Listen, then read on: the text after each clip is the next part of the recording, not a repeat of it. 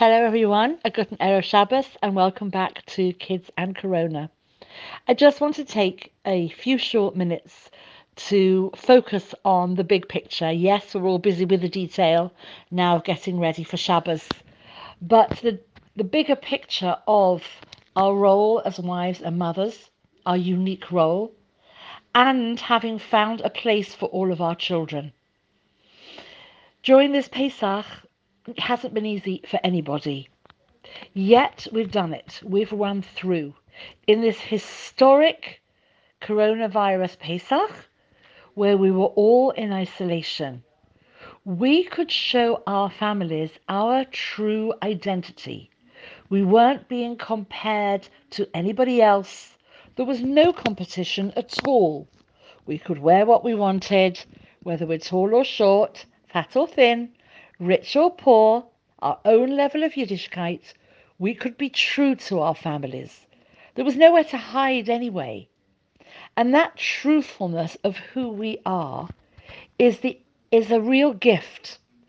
Because we know that there's competition when we walk out, how do we look, and our shaitels and our clothes, and whether we've lost that extra stone or not, etc., etc. This Yontif, it didn't matter. This Yontef, it was just about being a wife and mother, an aim, habonim, semecha, that we mentioned so many times in Hallel over the last eight days. And we've done it. And secondly, our children. You have given them something that is going to keep them going through their journey into adulthood. That sense of belonging, of belonging to a family, of belonging to Klal Yisrael. And that sense of belonging gives them their sense of identity. And so, wherever they are, whether they were disappearing to the bedroom or playing in the garden, nonetheless, it was your microcosm of a family that they have belonged to and are still belonging to. And they will remember that consciously and subconsciously forever and ever. So, very, very, very well done.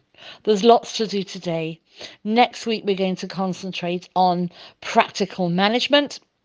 I've already got questions coming in about how to manage at least the next three weeks. We know we're going to be at least another three weeks in the same lockdown. Um, so look out for information and a webinar on Sunday evening. But in the meantime, have as much as possible a peaceful, restful, beautiful Shabbos.